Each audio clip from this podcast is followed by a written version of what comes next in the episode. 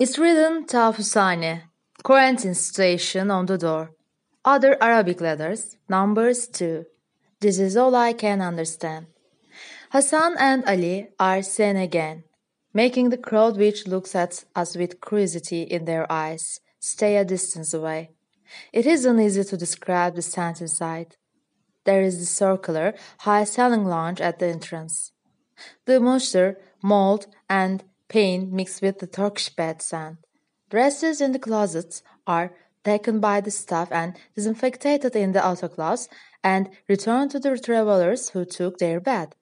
By the way, this is applied to the ones who made out from the checkup without any diagnosis only.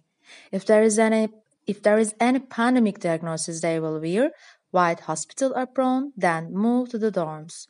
I see them as shadows only at first, able to see the details as they come closer. Some has hunchback, fallen fingers, some with broken noses and thickened skin, women, children, teens and elders. I'm a doctor. I've had emergency aids, seen broken arms and legs, and cut a corpse for sure. However, these I am seeing are something else.